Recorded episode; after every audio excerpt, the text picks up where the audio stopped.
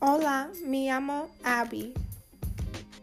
Mi lugar favorito era Florida. Fui en el verano. Fui muy divertido. Fuimos a la playa y hablé con mis amigos y en mi familia. También fuimos a un restaurante. La playa era la mejor. Me encantó la playa en Florida porque es muy bonita. Fui hermoso. También fui en fiesta en Florida con mi familia. Fui muy divertido. El 50 mejor lugar que estado fui New York. También era hermoso.